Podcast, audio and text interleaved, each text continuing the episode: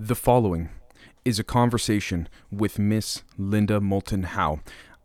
I want to say that this is one of the most significantly, prominently, and informatively insightful discussions I've ever had, mainly because reading many scientific, whether theoretical or practical academic papers, believe it or not, folks, a good chunk of what's discussed here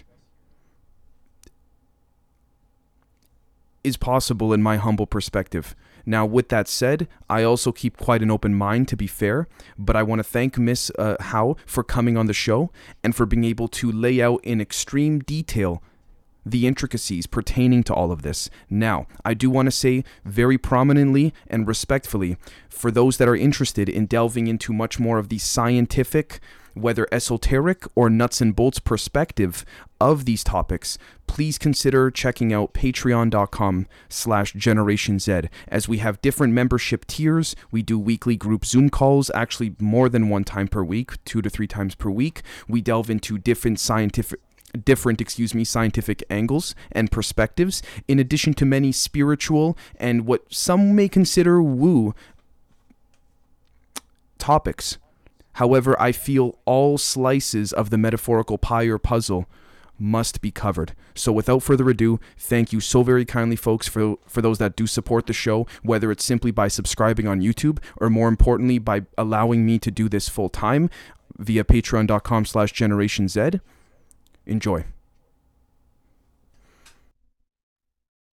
Good morning, good afternoon, or good evening, everyone. I am extremely uh, honored, uh, grateful, humbled to have with us today the one and only, the a legend in, in my books and in many other people's books, Linda Moulton Howe. Now, before we introduce Linda, I do want to say that Linda is a graduate of Stanford University with a master's degree in communication. She has devoted her documentary film, television, radio, web, writing, and reporting career to productions concerning science, medicine, the environment, and Earth mysteries. I would also like to add as a personal note, I don't think I would be be here today with this channel if it wasn't for the vast contributions that looking back at some of my uh, findings on the internet turns out to actually have actually have come from Linda. So as, I want to thank you for that as well. Uh, with that said, Linda produces and hosts a weekly Earth Files YouTube channel broadcast that has over 200,000 subscribers. I just checked recently. I think 250 is, is safe to say. Um, she's also a contributing reporter for Ancient Aliens on the History Channel, produced by Prometheus Studios in LA since 2006. Uh, she's also reporter and editor of the award winning Science, Environment, and Real X Files news website, earthfiles.com, that contains some 3,000 in depth reports with thousands of images, maps, documents, and illustrations. Now, and finally, in addition to her award winning Earth Files news website, weekly Earth Files broadcasts and TV series, Linda's investigative reporting for television has received local, national, and international awards, including three regional Emmys a National Emmy nomination, and she was an honored producer for medical and science programming in a WCVB TV ABC Boston Station Peabody Award, in addition to so many other things. Uh, it's I don't I mean no disrespect. I just don't want to uh, take up too much time. So without further ado, thank you so very much for coming on, Linda. And how are you today? Well, thank you very much for giving a background because often I think that people uh, when they hear UFOs and ETs, they think that it is some kind of superficial people running for something on the web. Well, I got into this 43 years ago as director of special projects at the CBS station in Denver.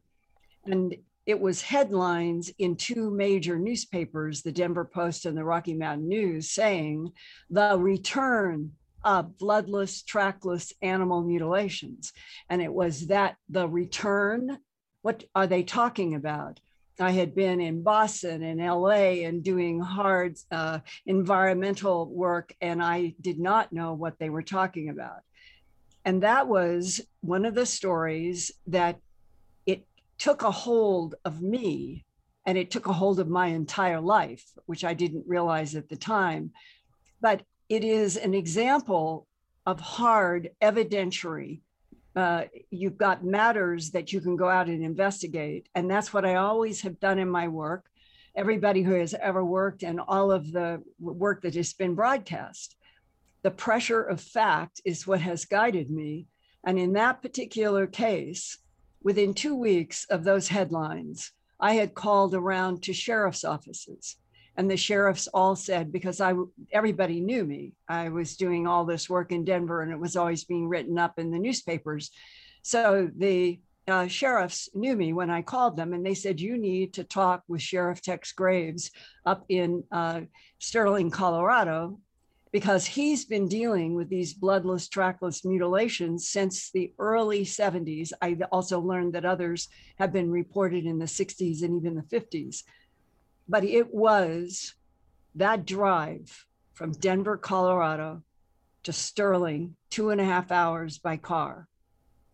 Complete blank slate outside of the question what do they mean, the return of bloodless, trackless animal mutilations? They were always there. And after two hours with Tex Graves, who pulled out 168 Polaroid photographs, he, as sheriff, of Logan County had taken himself. And I asked him, May I lay out your Polaroids on the floor? And he let me so I could look at a timeline. And then he went with me. And that's how I interviewed him about all of these mutilations. And there was one that I would like to share with you, because in a way, it sums up the kind of high strangeness that I was hitting in the very first discussion with the sheriff. It had a black and white steer, estimated about 1,700 pounds.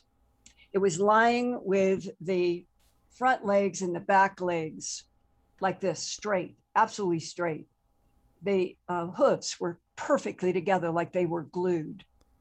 And around in the in the animal, it was mostly brown dust dirt with a little bit of grass there was not a single track around this body, including the animal's own body tracks, nothing. And I'm hitting this cold. And I said to Sheriff Tex Graves, Tell me, how is this possible? This animal is lying and it had an ear missing, eye missing, tongue, jaw, genitals, and rectum cored out. That was the standard in all of these animals. Right. And this strange, strange thing outside of no tracks, the head was in a hole that was approximately 10 inches in diameter. He measured it. He told me he always kept a, a measure with him in his pocket. He measured the hole eight inches deep. So the animal's head is in this hole. The perfect legs, not a single track. And Sheriff Tex Graves said, the deputy and I stood there. We decided that it was so incredible. We couldn't understand what we were looking at. Let's go 12 feet out. Let's take photos. Let's not do anything in the scene. And they walked around 12 feet out. And that's where he, how he got the Polaroids. And then he said, when we had covered it, we went up to the head and I measured that hole and we looked at each other and we both said to each other, something paralyzed this animal and held it down on this ground and then took out the tongue, the jaw flesh, the eye, the genitals, and the rectum. At that point, in that first discussion, hearing those words for the first time in my life, I began to ask the sheriff how many cases like this? Oh, said more than 200. I said, Oh, this is the first time I've heard about it. He said, Yeah, well, the government doesn't want any of us talking about it. And he said, Linda, let me save you some time. The perpetrators of these bloodless, trackless animal mutilations are creatures from outer space. And I can still feel it right now that as he said those words, my entire body felt like it was hit with an electric shock. As a kid, my brother and I would touch the electric wire in my dad's garden. It was exactly like that. But my whole body And I did not know at that moment in 1979, September, that for the next 43 years to this day, as I'm speaking to you, that the goal to find out who or what was killing and mutilating these animals without any evidentiary tracks and being able to do what was at that particular animal just writ large into thousands and thousands around the world. That the sheriff, Linda, let me save you some time. The perpetrators are creatures from outer space. Today in 2022, as far as I know, it is a collection of a specific chemical for some of the gray type extraterrestrials who need a very specific, it's either a protein or another chemical from Earth, as I've it's been explained to me, because they have been actively involved in so much genetic manipulation on this planet that now they have all of these what would be in the AI, cyborg, robot, artificial intelligence category and that they need something from this planet and that. Now, this is, I'm going to make this sentence without having documents to prove it, but I think circumstantially that it is fair to say that in 1954, President Dwight Eisenhower met in three different meetings with different ETs and he signed at least one treaty. He was president of the United States in 1954, and therefore, I won't be surprised if it is revealed and we get documents with his signature on all three treaties, because there's supposed to be three.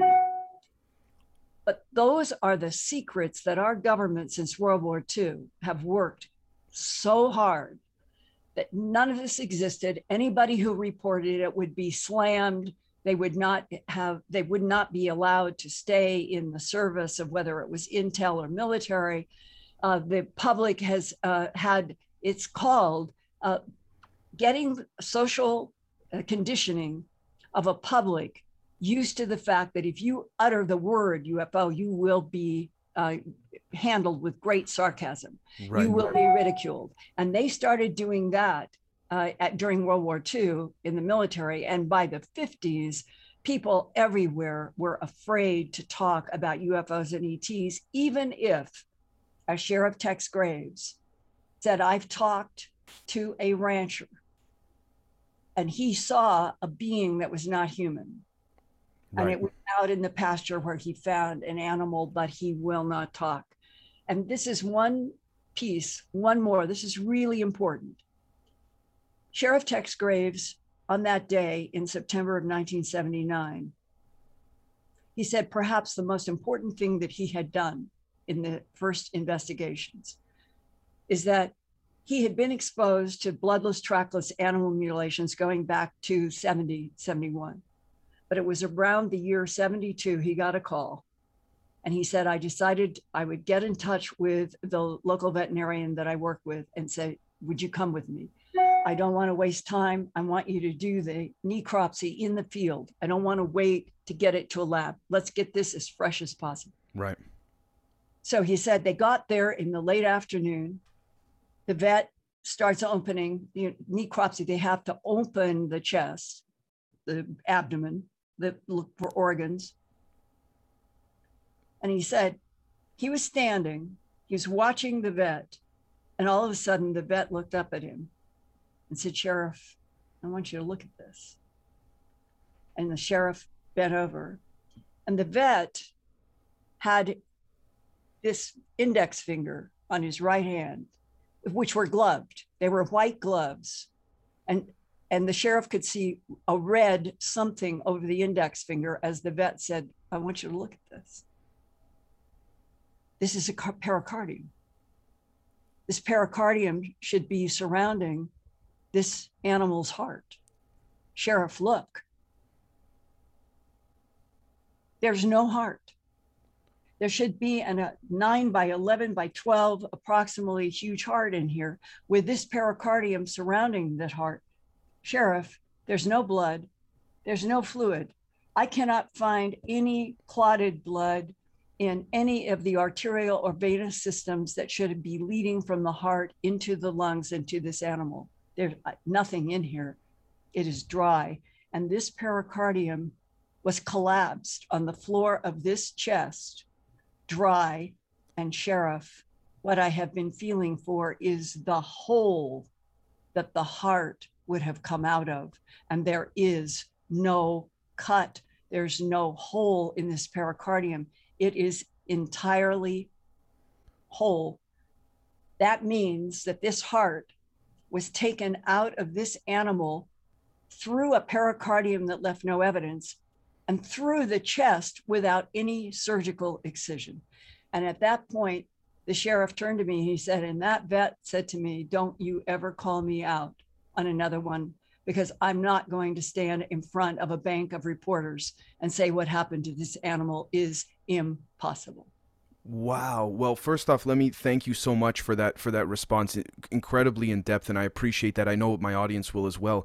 Um, I did want to ask as well pertaining to this, Linda. Um, Mr. A gentleman by the name of uh, I believe he's passed away now. Mr. Bill Uhouse went on video testimony claiming that, uh, to his knowledge, a mechanical engineer, if I'm not mistaken, to his knowledge, um, the the cattle mutilations not entirely, but were largely, and maybe he was incorrect, but were largely for, and f- for, to the audience that will be listening or watching, forgive me for the explicitness here, but it was for some of these grays to be able to eat, if you will, or nutrition. They would take the, the, the blood and allegedly put it on their, their body, so to speak. And, and this is what Mr. Uhouse claimed as well something to do with oxidizing the, the blood of the cows. Are, have you come across anything like this, or am I completely incorrect here?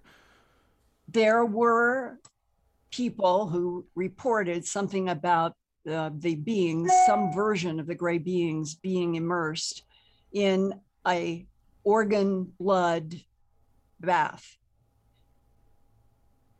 That didn't come into my investigation with tremendous details until uh, it was a Cimarron, New Mexico case. Uh, it was a, an investigation by Leo Sprinkle, who was then director of counseling and testing at the University of Wyoming. And he did some of the best work with abductees and investigations and worked with me the entire time that I was producing A Strange Harvest. And why this is important is that Leo Sprinkle at the University of Wyoming got a call from the, uh, I believe it was the APRO people, and uh, Coral and Jim Lorenzen.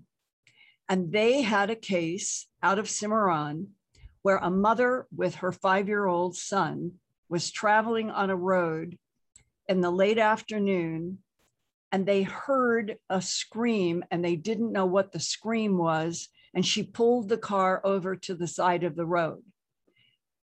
Then she could see in the direction from which the scream came another scream, and she realized that what she and her son are looking at uh, is a, a cow that is down on the ground.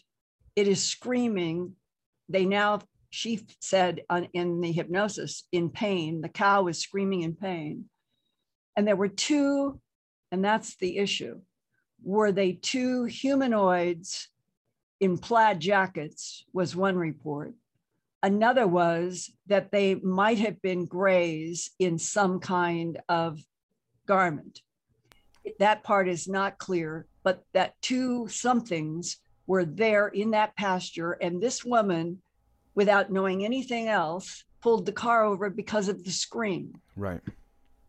Then, very quickly after the stop, she and her son see this huge craft it's lowering, it's round, it's silver. And the next thing she knows, bang, she's in some place she doesn't know where her son is. It leads to a very long, involved, incredible story in which I can report something to you today for the first time because it's only recently from a retiree from the Pentagon who sought me out and said, Linda, your reporting is remarkably accurate, for which I'm very grateful. And he said, I want you to know that I have read and went through an Alien Harvest and Glimpses, Volume One and Two. And he said, You have a transcript of a mother and a son out of Cimarron, New Mexico. And he said, The description that she gives of the beings being tall and yellow, not gray, not white, not pink, not green, yellow, wearing not the like some of these uniforms would be like you would think of a pilot who's got a jumpsuit on. Right. Not, yeah. not that either. He said her description of a flowing like a gown all the way to the floor, white, yellow skin, seven to eight feet tall. He said, That's not a tall white. No. He said, Linda, that is one of the clearest descriptions of what I know to be a hybrid. This is the first time that I have ever had anybody who had really serious Pentagon, long time, who said, This is what this is. And they know the details. Who's hybrid? There so many different types and levels. And that's where the complexities since World War II, our government knew for sure. As Hitler in World War II was talking about that he was working with uh, ETs from Aldebaran, and that his goal as the Fuhrer of Germany is that he was going to replace all of the superstructure of the planet with blonde, blue eyed ETs from Aldebaran. Those were in secret meetings, that was published. And, and then look at World War II and and those that were killed because Hitler felt that he was under some direction. And then you jump to these many years later, and Cimarron took place in 19, I think it was 80, that it's the perhaps the same types that are in conflict today as were in conflict in World War II. And what I'm leading to is an analyst for the Defense Intelligence Agency who sought me out, like this man recently sought me out. He sought me out in, uh, in 1999. It took a month to put the meeting together. And it ended up that we were in the middle of December, sort of, he wanted the holidays to cover up what he was doing, and he didn't want anybody to know where we were. And he chose the site. It is still to this day the most extraordinary seven hours that I have ever had with anybody telling me the big picture of what has been happening. And he said, This is a quote from this man and this incredible December 1999 meeting that took a month with a man from the World Bank interfacing between us. He said, World War II was an extraterrestrial war fought through human bodies. If Hitler was obsessed with blue eyed blondes, and we as a population today know about grays, artificial, a few biological. We know about tall whites. We know about blue eyed blonde Nordics, that those Nordics and the tall whites are supposed to be our allies. Were the blue eyed blonde Aldebarans a different sect? And if World War II was an extraterrestrial war fought through human bodies, then World War II is still being carried on today. I want to thank you so very much for um, actually bringing this up because this was one of the questions I had that uh, one of our uh, members wanted to ask too, and they actually quoted your uh, Earth Files uh, line here, and I quote: uh, "What bothers me about this paragraph is that the DIA analyst retiring in December 1999, who organized a meeting with me through a World Bank associate, stressed that his work was to analyze and monitor the competing and in conflict ET species that have been fighting." Uh, over control of Earth, not for 5,000 years, but for at least 270 million years. And so, uh, actually, I must say this is not a question of my own. This is of someone that, uh, a Patreon member of ours that asked this. Um, and Neil asks if they've been fighting for over 270 million years, Linda. Uh, to your knowledge, what is our role, if any, in this particular war? Do we have any cure, uh, uh, control over the destiny of our uh, species by chance or to your knowledge? Excellent questions. I'm so glad you are doing homework. Uh, this is the, the way it should be. Thank you. The complexity of what I know today is overwhelming. And that relates to the heart of your question I think that there are allyships with human, and that I do think that the tall whites have a vested interest, possibly for reasons unknown, but that they have a vested interest in seeing Homo sapiens sapiens survive. And thank God they do. Mm. I have had two sources in the last four years, probably, who have said if the tall whites were not dealing with Earth and all of the various threats and levels, humanity would have been gone a long time ago. And I'm not saying that dramatically. I'm just saying that the it, they're reinforcing that the tall whites have played a pivotal role. With the tall whites, the Nordics, the Nordics are have apparently had more interaction with human evolution on the earth and the tall whites have come into the mix and that the that the nordics that description of blue-eyed blonde haired how do we know what is a nordic that is on our side that might not be and could be related to the complexity of World War II. Right. And what I'm trying to suggest is that it is so complex and it is not something that is here now. This has been going on for a very long time in Earth's history.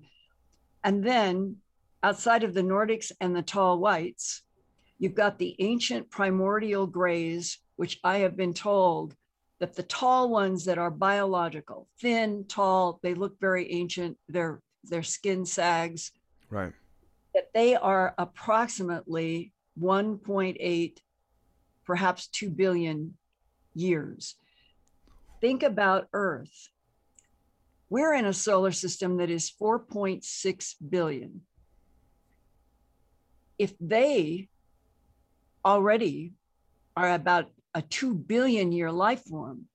Homo sapiens sapien, you, me, and the current vintage of primate standing up is only 45,000 years. You see these headlines that come in anthropology. Oh, they found a new example of uh, humans 137,000 years ago. Yep. No, yep. it's it's the it's evolving primates that have DNA relationships but Homo sapiens sapien, this current model, you, me, and the world, it goes back 45,000 years to the crossfade with Neanderthals. Why was there a crossfade with Neanderthals? The Neanderthals had a bigger uh, cubic volume brain. It's very clear to anthropologists that they found rectangles with bones under, and that on top were pollen that meant that those pollen grains, that the Neanderthal had some compassion, some relationship with those that died. They were putting flowers on those graves. why were they taken out? And Homo sapien sapien Cro-Magnon, why did we come in and replace them? That is to me also another fundamental mystery about what is it that humanity, this particular, we'll say, evolutionary step, what is it that we are either providing or we are supposed to have had a relationship with the earth as the Bible opens up? If you just look at it as history, humans were to take care of the earth. That was their designated job. Right. Garden of Eden. But who was in the Garden of Eden that uh, Adam and Eve were supposed to take care of? Vipers. A viper is a snake. A snake is a reptile. If we take it literally or figuratively, it means in literature or the outside objective world that everything describes at the time that humanity first appeared, there were already reptiles. Right. And that relates to what some people in military intel and aerospace bring up. There are conflicts. This is not a peaceful situation. And that the reptilian type may actually have an argument when they say Earth is theirs, that they were here first. But when you come to 2022 and the relationship of five races competing with each other and fighting politically and standoffs, and there isn't a Homo sapien sapien group hug, there's all kinds of fractions and fighting. And, and you look at the lens that we are in right now, and then you add the possibility that there are reptilians who live deep under the surface of the earth and have been there for millions and millions of years, and that they claim earth as theirs. While the Nordics, the tall whites, the oranges, the teal blues, and on and on, the list is huge, the tall grays, there appear through the abductees that this gets down to the core of all of the different fights. That in a way, the open of Genesis in the Bible lists it out. Adam and Eve are the first humans on earth, but already there to teach them is the viper, viper. And what are humans told that their job is to do? Is to take care of the garden. Right. And the rest of it that unfolds is humans get tempted away. The, the viper or, or the reptiles uh, use deception. Uh, and then maybe you get to a point where other beings in other systems come to Earth because there is something about this planet something about the watery two thirds and the one third land that maybe this really is like a laboratory, that this is a planet that is conducive for all kinds of life experiments.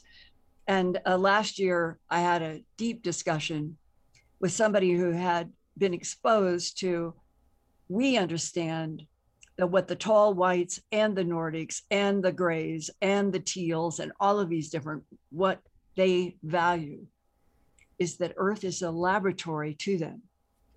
And that if you go back 65 million years, when the Earth was what? Dominated by dinosaurs. The whole planet was dominated by dinosaurs. That, in and of itself, may have been why the reptilians say Earth is theirs.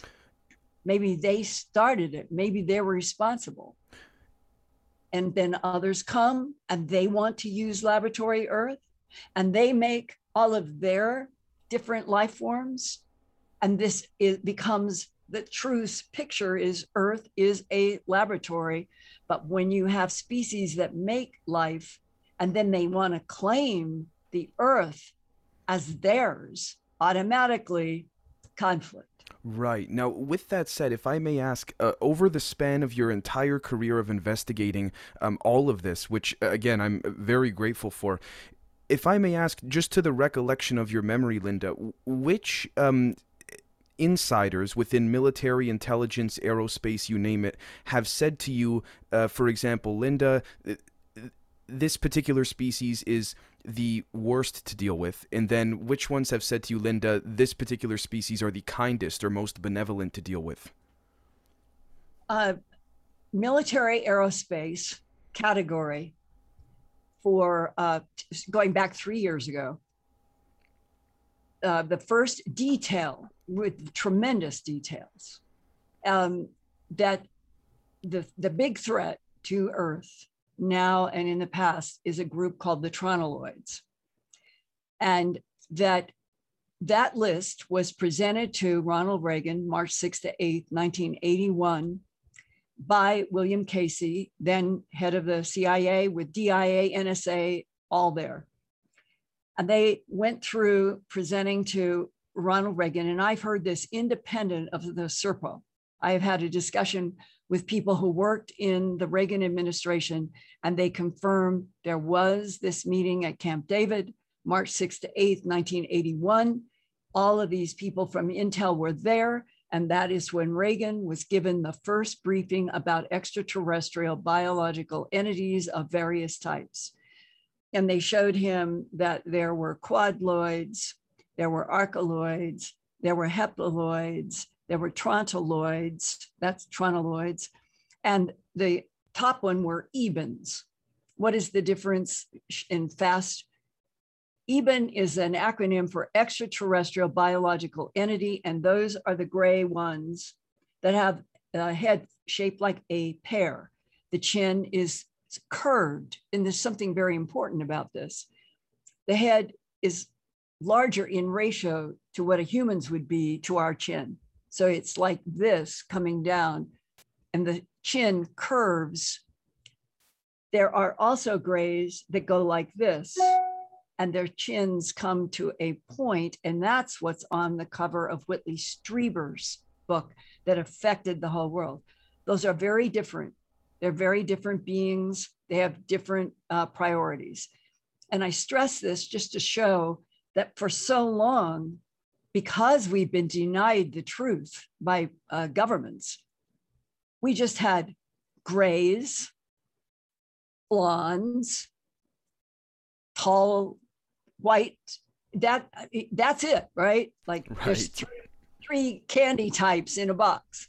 It's so complex. It's so much more complex, and that learning what each one of these different variations, what vested interest do they have in Earth and humans is the key. And that is kept so close to everybody's vest.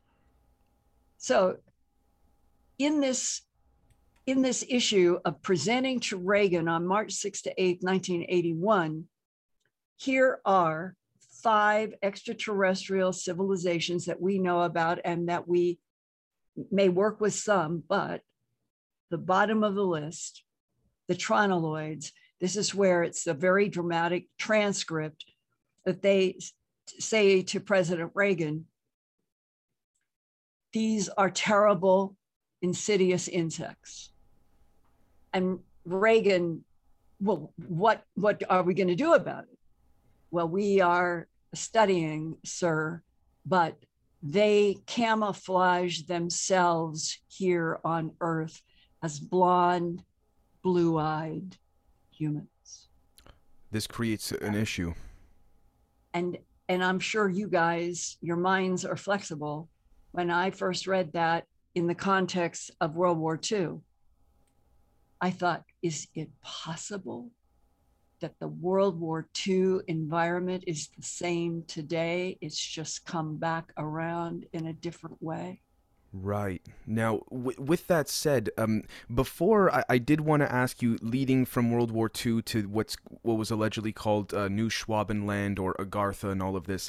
Before we get into that and the alleged, um, I, I would love to, to ask you about uh, the pyramid in Antarctica and all of this. But are there any animals other than cattle that you have found over the course of many decades of your incredible career to be of any significance? Th- that where you've said okay there's you know we have the cattle's but i notice every so often you know for example a, a, a wolf or something like this ends up mutilated.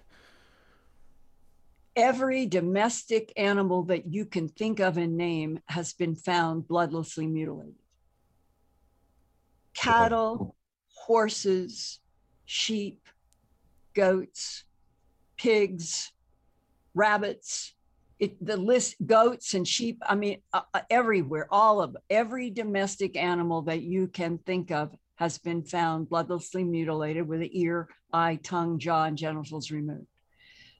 Now jump to wild animals. One of the first meetings that i had with the forest service at channel 7 back in 79 uh, I had called them up and said I wanted to know if they had wild animals that were subjected to the same bloodless excisions? And they said yes. And so I went over to an office and I got to see a series. It was deer, it was elk. Then later I learned there's reindeer, marmots, foxes, pythons, all bloodlessly mutilated. If you if you went through all of my what is it now? It's about 3,000 uh, earthfiles.com reports and all the mutilation reports I have done since 1999 are under Real X Files, which is behind a paywall, because that's the only way that I could ever do reports showing all of the photos. It has to be behind a paywall. That's how Real X Files came about. In the Real X Files, I think it's 163 or 263, it's a tremendous number of reports with all kinds. I have uh, talk about a valuable, I guess you would say, uh, a a valuable history of animal mutilations of what I've covered are in earthfiles.com, uh, the real X files. And there you can see, I mean, the half cats. Uh, when the half cats started, it, the, the first one that I was called about and really hit me it was a veterinarian reporting it in Bothell, Washington. And the whole state of Washington, Oregon, Northern California, into Idaho, that area has had Sasquatch, half cats, mutilations of the kazoo. And the vet on those first cases, she had taken x rays. And here you've got as clear as can be.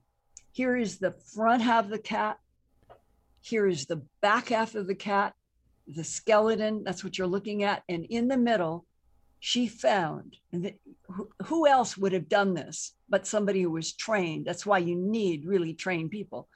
She put the two together. She only had two halves of the uh, cat. But when she put them up on the x ray, she realized and she did measurement three inches, absolute to the millimeter, three inches of tissue was missing between the front half and the back half. And so the pictures that my website show those two x-rays and her comments where, where because she did this careful work, she found where did that three inch perfectly even slice go. There's another thing in terms of photographs all the way back to 1975 and 76 in Montana. This was the Cascade County Sheriff's Office uh, in the area of where we have Minuteman missiles. And uh, Sheriff, uh, it was Deputy Sheriff Keith Wolverton. And uh, it was a rancher who called up the sheriff's department. Keith answered the phone. I talked with him directly about this. And he said, The sheriff said, I was going hunting. I had my 30 six rifle. I came around a bend, and here was this at least eight foot tall, at first I thought it was a bear standing up on its haunches. And then I realized it, it, it I don't know what it is. And he shot. And this huge creature disappeared in a flash of light. Those words were copied down in the original official rancher's offense report in the Cascade County Sheriff's Office. I've seen it with my own eyes. Interviewed Keith Wolverton, and it's in my book. Disappeared in a flash of light. And then Keith Wolverton and I and others in law enforcement have had many discussions about how can something that is biological disappear in a flash of light? Right. Today, there is a new word that has been applied through Pentagon sources and science sources for me.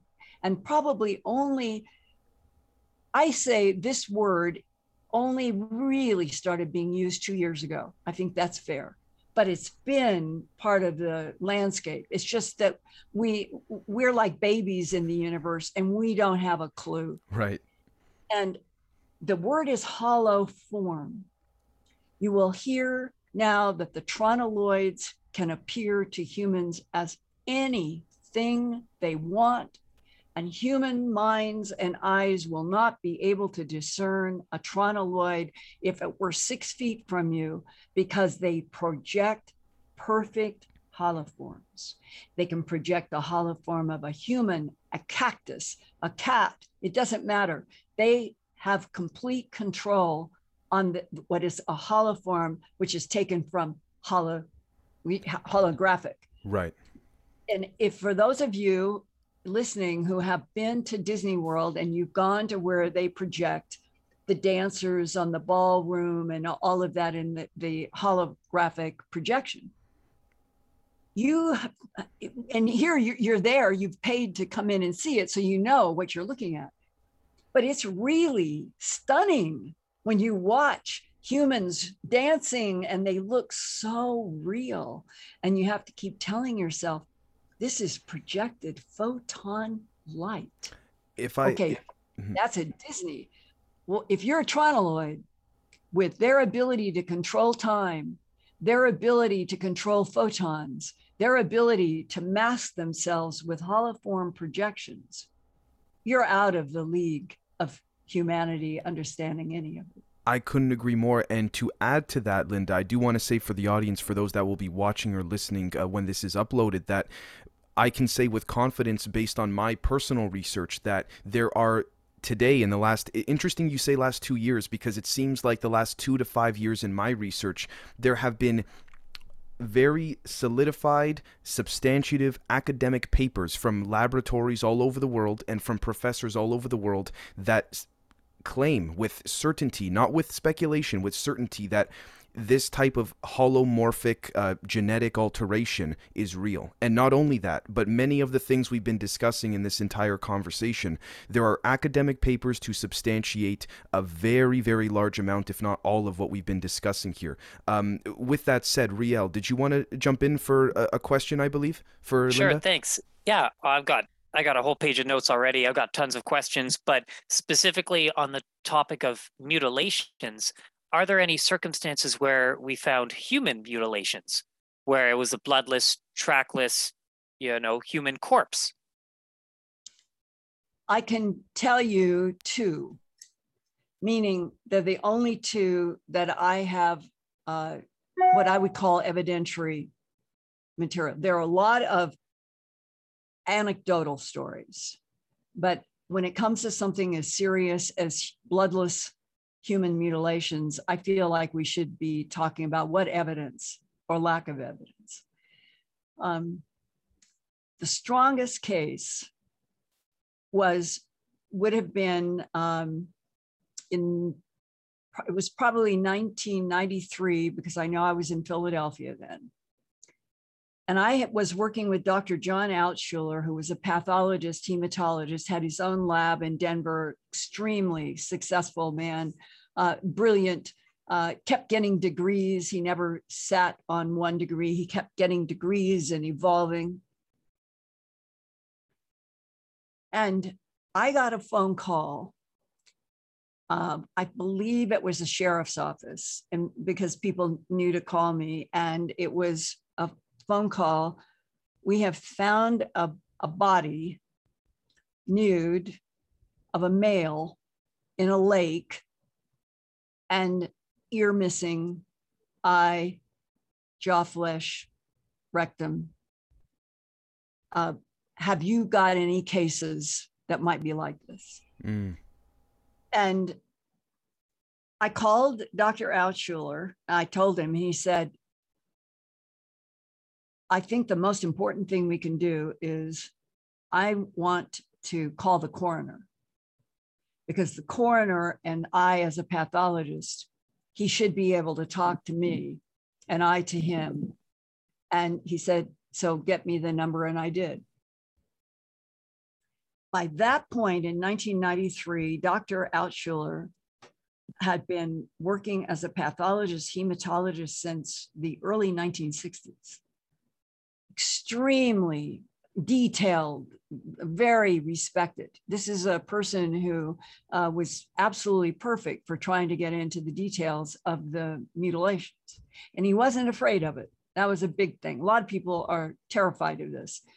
To me, it, we can't do that. We cannot turn away from something that we don't understand and say it's too spooky and therefore let's put it under the rug. You've got to understand it in order to have the courage to keep going to find out what is happening. Thank you. It's true.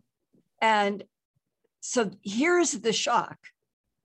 Dr. Altshuler calls, introduces himself to the coroner where the body had been taken. And when Dr. Altshuler said, I have been working with an investigative reporter on bloodless, trackless animal mutilations that in the pattern of removed tissue sounds like the man in the lake, and I would like to be able to talk with you. The coroner slammed the phone down on Dr. Altshuler.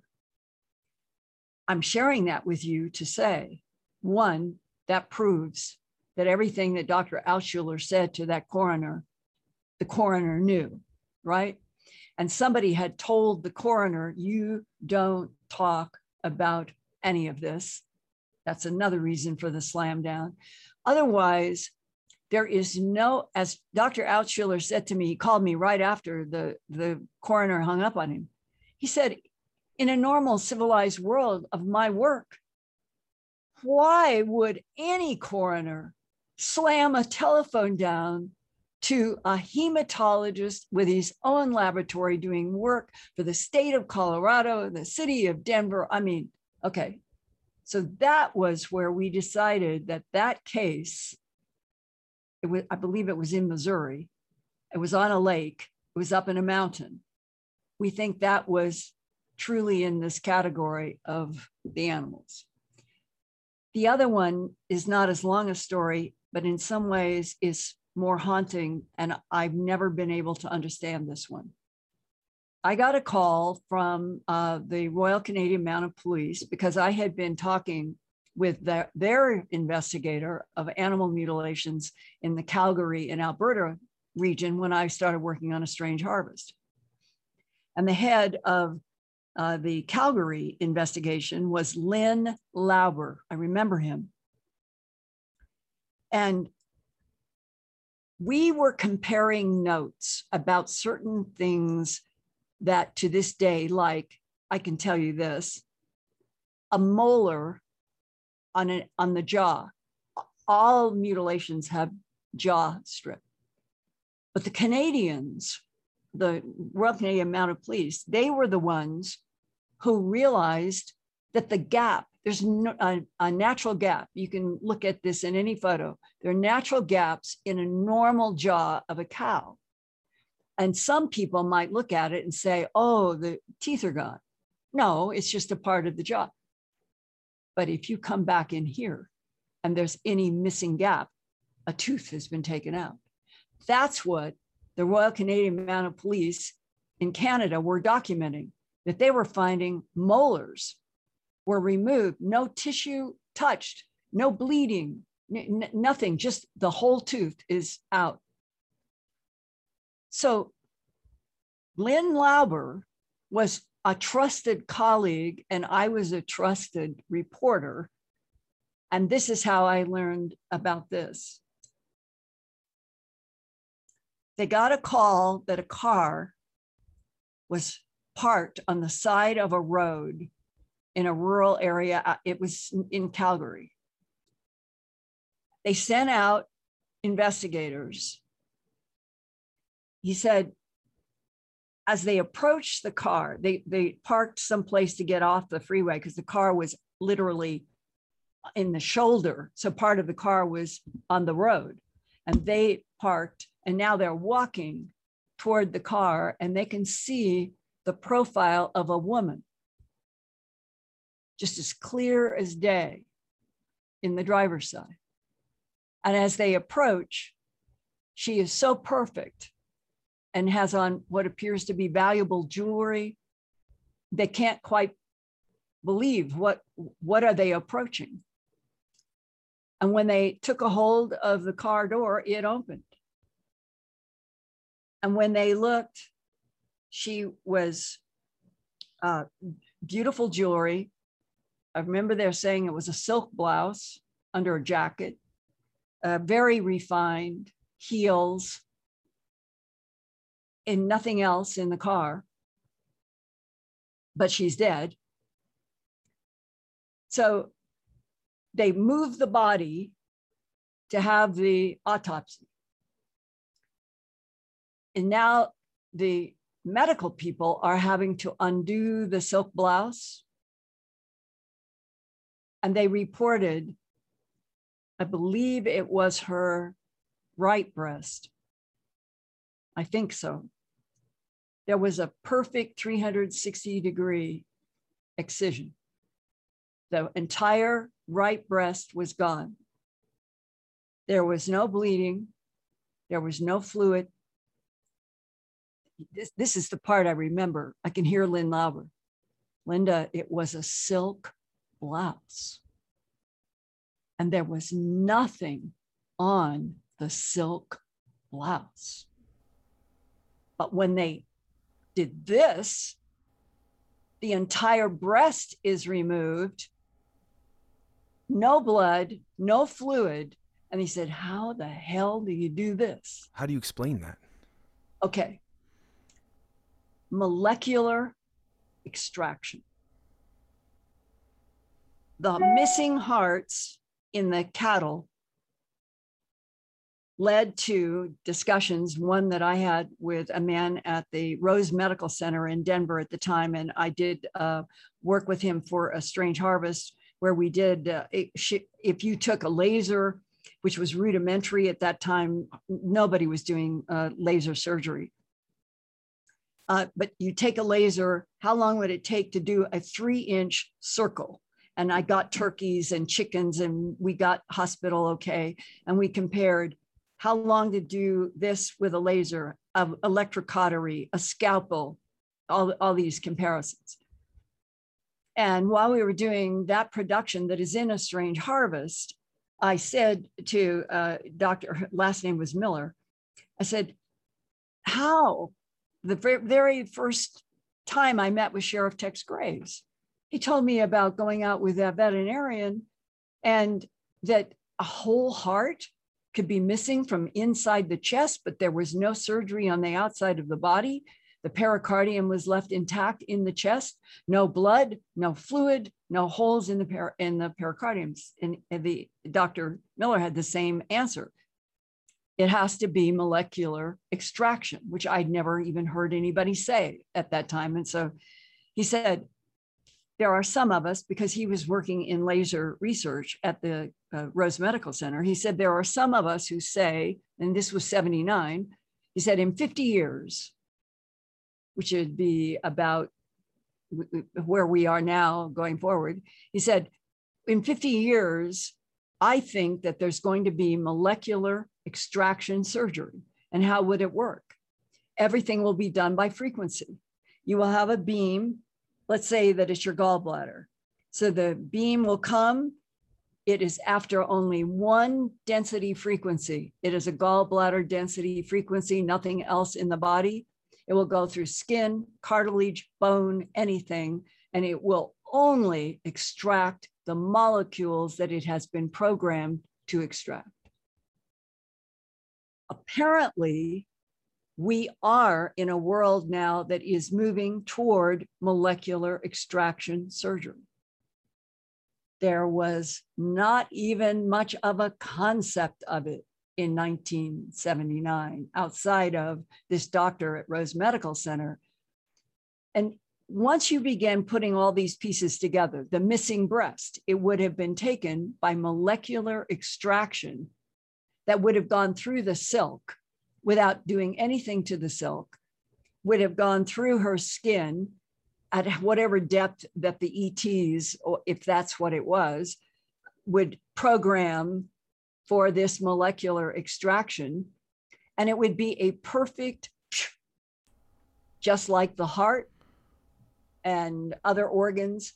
And that's another part you guys should hear. In 1980, that summer, there was um, it was a one of those um, magazines sold having to do with sex and all kinds of stuff. Uh, it, maybe it'll come to me. Playboy. But it, it, it, was a not Playboy. It was another one like it. Okay. Uh, maybe it'll come to me. But anyway, it was not like a, a, a medical journal or something. It was just one of the we'll call it social uh, media uh, stuff Vogue? at the time. Um, maybe it'll pop in, but nevertheless, this is the part that's important. The report was an interview with a man who had worked for the FBI and was in the, I think it was, he, I think he was in Santa Fe, might have been Trinidad, but anyway, in New Mexico. And he got a $19,000 grant, which was at that time in 1979 was a, a lot more money than today, 19,000. He had a $19,000 grant to do an investigation in the state of New Mexico uh, for or with an association with the FBI about animal mutilations. Rommel, Kenneth Rommel, Kenneth Rommel, retired from the FBI, uh, working on this $19,000. And it's in my film, A Strange Harvest, too. And he sat across the desk with my cameraman running. And he said, there's nothing to this. I am going to prove, I am going to prove it is nothing but predator.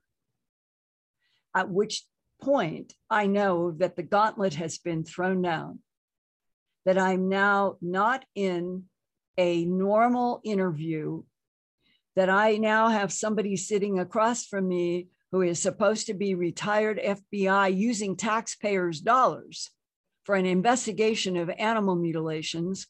I am a professional and Emmy and Peabody awarded uh, investigative reporter who is sitting across from this man, who then throws down the gauntlet. I am going to prove. He used that verb. It's in my film, A Strange Harvest. I'm going to prove there's nothing but predator. From that point on,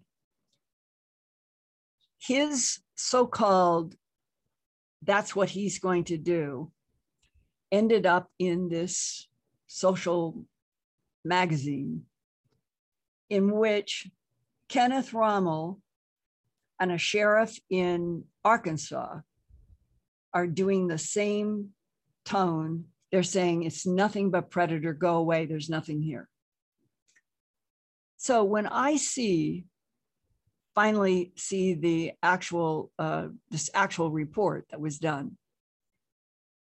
And I'm reading that the sheriff in Benton, I think it was Bentonville in Arkansas, is saying that he paid for a cow from a rancher, put it out in a pasture, set up night vision cameras, and they captured a crow walking on the carcass. There's your proof There's nothing to these animal mutilations except predators, crows, wolves, coyotes.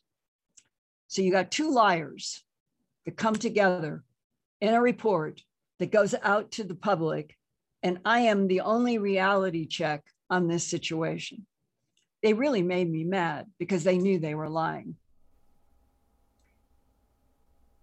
What was it, 20? Would have been almost 20 years after the, the that in 79, 79 to 89, 99. Yeah, would have been 20 years later. I'm in Philadelphia. So honest to God, this is what happened. The phone rings, this male voice. Linda, my name is Dr. French. I have been wanting to talk to you ever since the report about our having a crow or birds being explanation for the Arkansas mutilations. He said at the very time that was reported that they had a, a night camera and that a bird was uh, put out by the sheriff's office as the answer.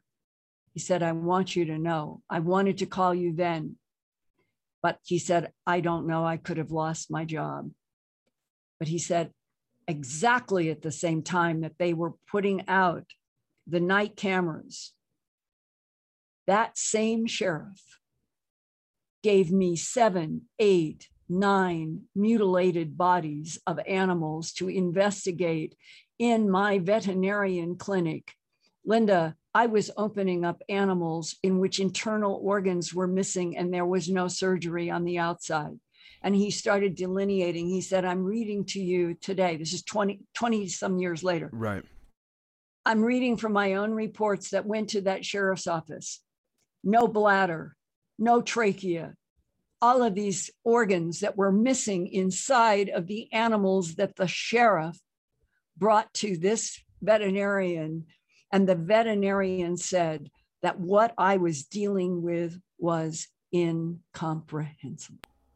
Wow. Well, again, thank you so much, and I, know that our time is almost up. And with that said, I um, announced on social media about a month back, as of the time we're recording this, when we had scheduled this, um, and I thank you again so much that you would be coming on the show. And I believe one of, if not the top request for a question had to do with the underground pyramid in Antarctica.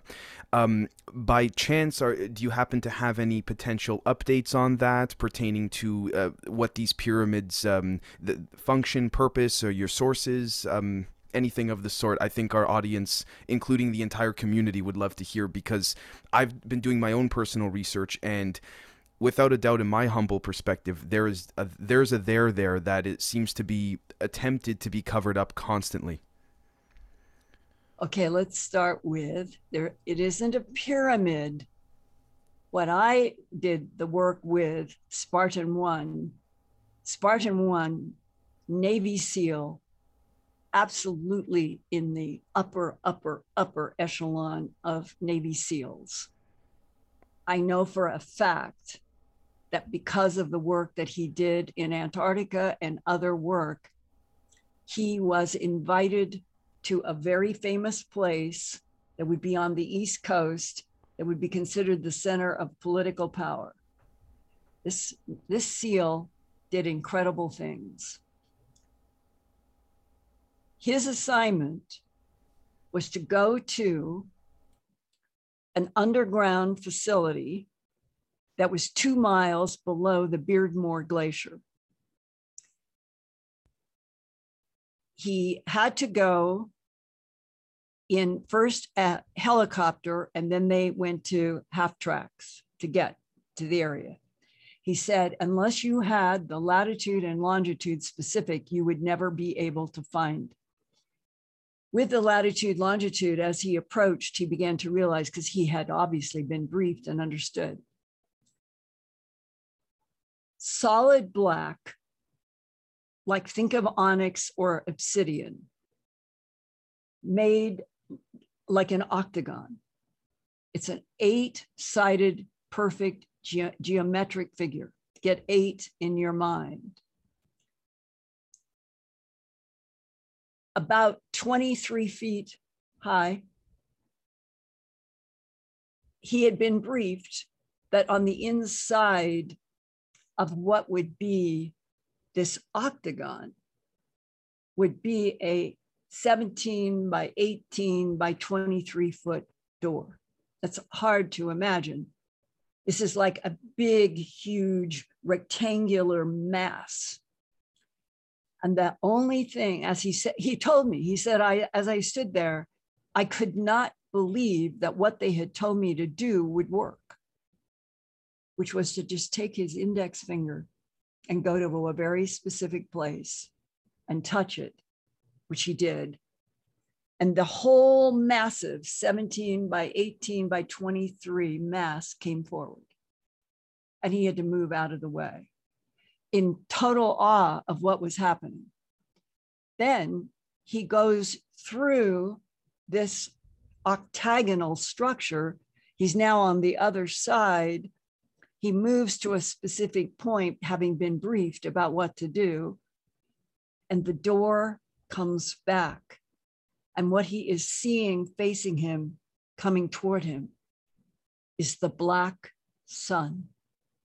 It is an ancient, ancient symbol on this planet, but it is what Hitler picked to represent the Nazis during World War II. It is the 12 armed, two 90 degree angles at the end with an overlap in the middle. That the black sun is staring at him there. He turns around, and you got to remember, he's been briefed. He's following instructions. He's got things to do because his job was to go in and extract, which is what SEALs are paid to do a lot, extract a scientist who had been there for a long time studying thousands of symbols, language, every, uh, and, these walls uh, were uh, 20, 30, 40 feet high, all made of the same solid. Was it basalt? Was it uh, a, or was it something that the ETs made that it was black? And he said he had been instructed, he had a laser, these measures where you can go like this with a laser. You could do it to a ceiling is this high. This is measuring. And he took the, the laser and he started going into all these incredible thousands of glyphs. And, and the scientist he was there to take out, that's what he was studying. Every single one of the symbols and glyphs were exactly the same depth. Every single one. And when he hooked up with the scientists who had been there studying this, we'll call it language that was both hieroglyphic looking, sort of Mayanish looking, sort of Sanskrit looking, so it was like it was like pieces of things, but not any one language. And that's why this scientist was there studying it. And he, the scientists, they all concurred. These are all exactly, and I remember it was something like 2.758. And then they came to the same conclusion that I said to him, Have you ever heard of self activating software? And he said, Not in those words. I said, Back in the 2012, uh, and maybe a little earlier, I started doing reporting about what were called dragonfly drones. It was a phenomena that suddenly appeared. People were taking photographs and video of these things in the sky, and government people said that wasn't ours, but they didn't know what it was, and they would disappear. And but they all had symbols. And a leaker out of Palo Alto who was working underground in a Department of Defense deep, deep, multiple layered um, laboratory in Palo Alto, disguised to look like a library covered with trees. He got to me and to Les at the Coast website. The two of us were sent an amazing document all of them, I'm telling you, everything is at Earth Files. I have not kept anything back on this. It's all at Earth Files. And it was a document about these dragonfly drones, the language, that the language covering the dragonfly drones was self activating software. I had the good fortune of being able to have one phone conversation with Isaac, is the man who distributed this. He called himself. And I asked him, What is your definition of self activating software? He disappeared completely after this phone call and, and this release. And I'm so grateful that I got to talk with him one on one because I think this is an incredible concept. It's probably part of all of the ETs we're dealing with. This is what he told me. He said, Imagine that you have an eight and a half by 11 piece of paper on your desk, and you want to put X information into it, and you want it to go across uh, Philadelphia to a building on the Delaware River, and you want it to go to Office XB, and you want the person to reply, and you need this reply back to you at 7 a.m. Uh, on blah everything I just said to you will be incorporated into the molecular structure of the paper. The paper will not have to be handled. You will think what you want to say, staring at the paper the paper will then take off as self activating software. It will know how to go through walls. It will know how to get to the office on the Delaware River. You don't have to be concerned because what the ETs do with molecular transitions, holoforms, and being able to embed binary self activating software. This is what they do everywhere. And Linda, all of those deeply engraved structures in Egypt and Mesopotamia, it's the same thing, Linda. It's self activating software on the pyramids, on all of it. Well, jump then to uh, the seal, deep underground, two miles he goes to get this scientist who's living what I've just described, trying to understand it. And the scientist tells him he doesn't, he's not ready to leave, that he wants to understand more because this is this is definitely not human. This is definitely some, from someplace else with tremendous advancement. And the, the scientist tells Spartan 1 about how in Mesopotamia, the same thing that they are dealing with two miles down in Antarctica, that the symbols that are carved into the stone of what we stand back and say, oh, it's a pyramid, it's an obelisk, whatever it is, we don't understand that those have been operating with self activating software 40,000 years, and that the scientists told Spartan 1 the Sphinx is older than 30,000 years. And now, just recently, there have been other estimates that the Sphinx might be 40,000 years, 45,000 years. Well, Spartan 1 in 2003 was getting information in, in that area that I think is an insight to how much our government knows. And they probably have some way of getting information out of these Mesopotamian self activating software. But if they don't, what is the self activating software in big structures all over this planet, above ground, below ground and two miles down in Antarctica doing in July of 2022?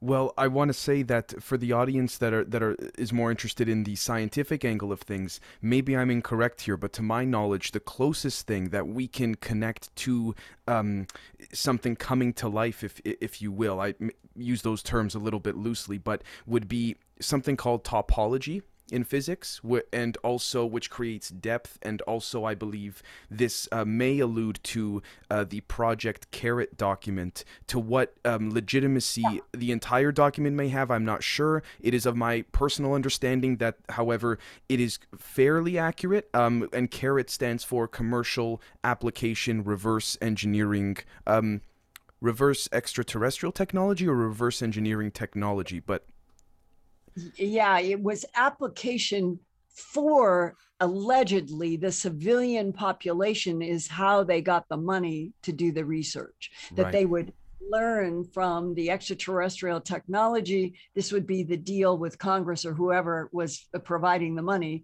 And then that they would do uh, applications from the CARET technology for the general public the problem is, those have been the trade offs between Congress and the five sided building in Washington for a long time. And the truth is that the real technologies are really kept back and nobody has access. And then a few things filter out.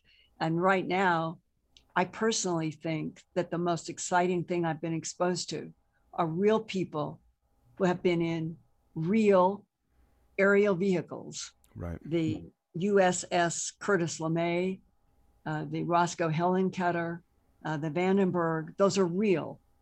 And that they can move a craft light years in a few hours because they are, uh, they, the they is us, our Space Force, working with the tall whites and the Nordics. We're not, we're not out in space by ourselves uh, it's been stressed on me. No, no, no. Humans are really babies, but that the tall whites and the Nordics have been helping us, and that they have been teaching us, and that we are now doing the Alcubierre warp drive.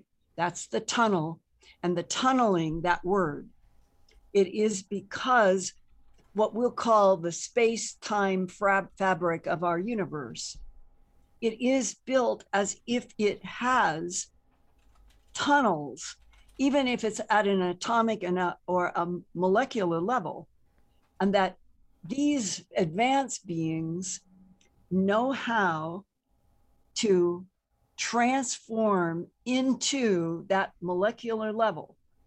And then at faster than the speed of light, it's entanglement. Right. You know where you're going uh, entanglement, you can get communication instantly, but tunneling, the the one, uh, and I've had this checked by somebody who uh, still works in Washington.